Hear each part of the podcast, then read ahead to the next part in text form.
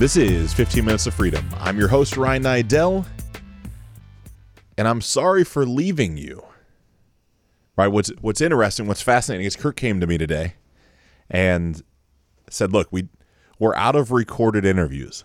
We got one or two in the hopper, some exciting stuff that's coming up, some stuff that fascinated me that we're going to share. But he said, look, man, we're out of content. I'm really scratching my head. I'm like, it's been that long that I can't even remember the last time that I recorded an interview, or let me rephrase that, a conversation that was just between you and I.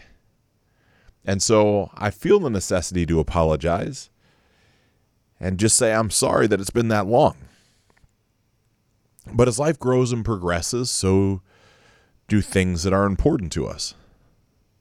Right? I mean, I'm sure you can adhere to a point in your life or remember a point in your life where you had something that was vastly important, and over time it just became less so. Right? In my life, I remember growing up, I was obsessed with the TV show Alf. I don't even remember if you remember the show Alf. If you don't, you should Google it. ALF, it was awesome. I still have a little Alf doll that my mom found and sent to Lindsay and I. And I watched it until it didn't matter anymore. And so this is a natural phenomenon, right? And this has its own uniqueness to it because it's a natural phenomenon inside of every human being,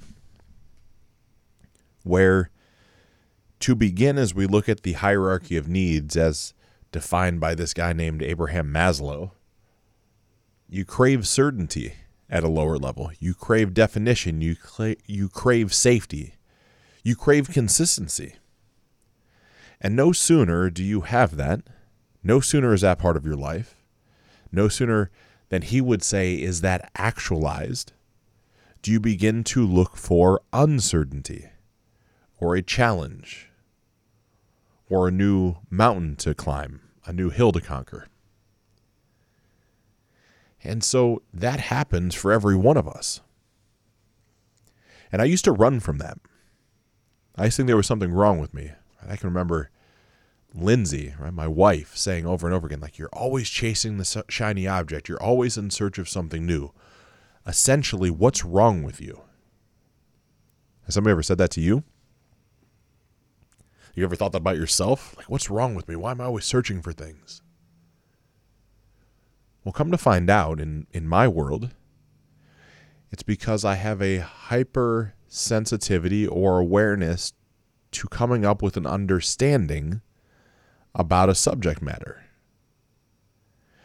And this doesn't mean that I have it mastered. This doesn't mean that I have it dialed in. This doesn't mean that I'm an expert. It doesn't mean any of those things. It just simply means that in my brain, I tell myself that I know enough about something to go on to the next thing.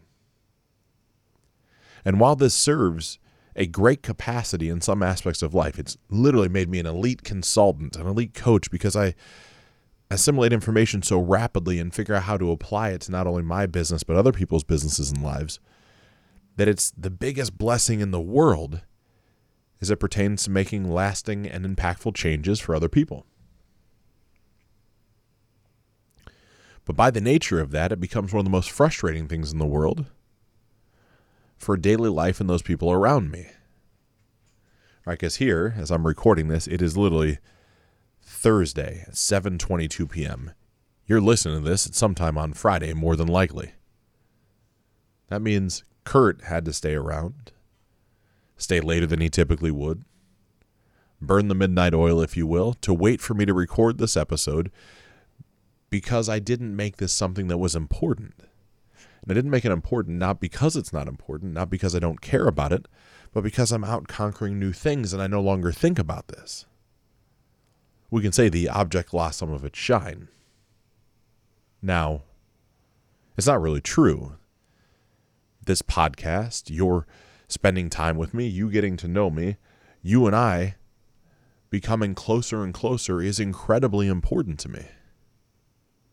I mean, I'm blessed to spend time with maybe you yourself multiple times a week throughout different trainings that I do. Right? Maybe you're part of the Conversion Mastery Mastermind. Maybe you're part of the Mindset Matters call. Maybe you're part of the $250,000 case study or the Ask Me Anything Friday calls. Maybe you've been with me at different seasons of my growth during more of the personal development and life coaching days.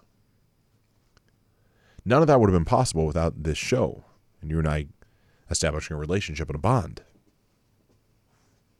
But by the very nature of that, by the very nature of knowing that's part of what's went in to build this, that's built the trust between us, there then would have to also be the trust that as I grow and expand and move and shake and we can say optimize, that the show is going to feel different. There's going to be changes to it. Right? When we started, this was a 7-day-a-week, a have-to thing.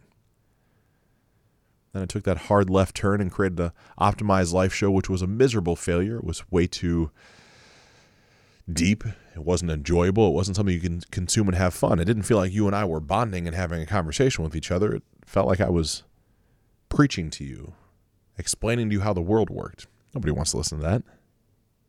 As it came back to our time together here on 15 Minutes of Freedom, I realized, look, let's just do 3 days a week. Let's not worry about what interviews are and how these things go. And so as we go forward, the things that are going to change is the content itself is going to be slightly more raw. And not raw in the fact of creating some sort of crazy thing to share with you, right? And hopefully there's no more.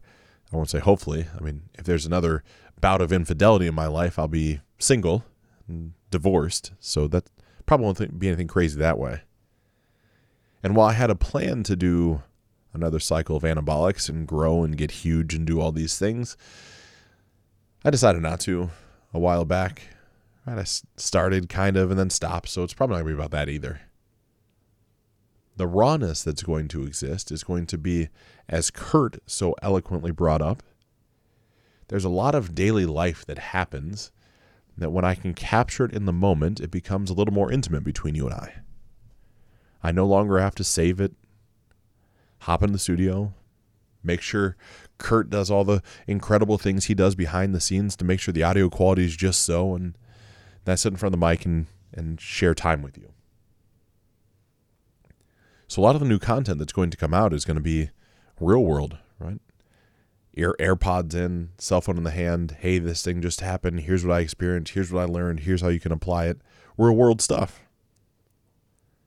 And if you're someone that's listening, you right now, and are a business owner, right? Someone that is an entrepreneur or even has aspirations to be.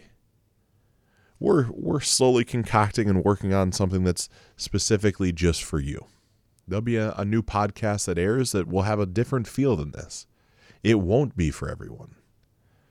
It's going to be short. It's going to be brief. It's going to be direct. It's going to be authoritative.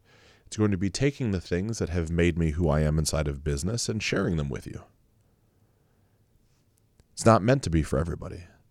It's not meant to educate someone on all the different ways to make their business thrive and prosper. It's meant to make short, quick, impactful changes in busy entrepreneurs' lives. And while the name of the show is still undecided, or even the launch date, just say it's a work in progress.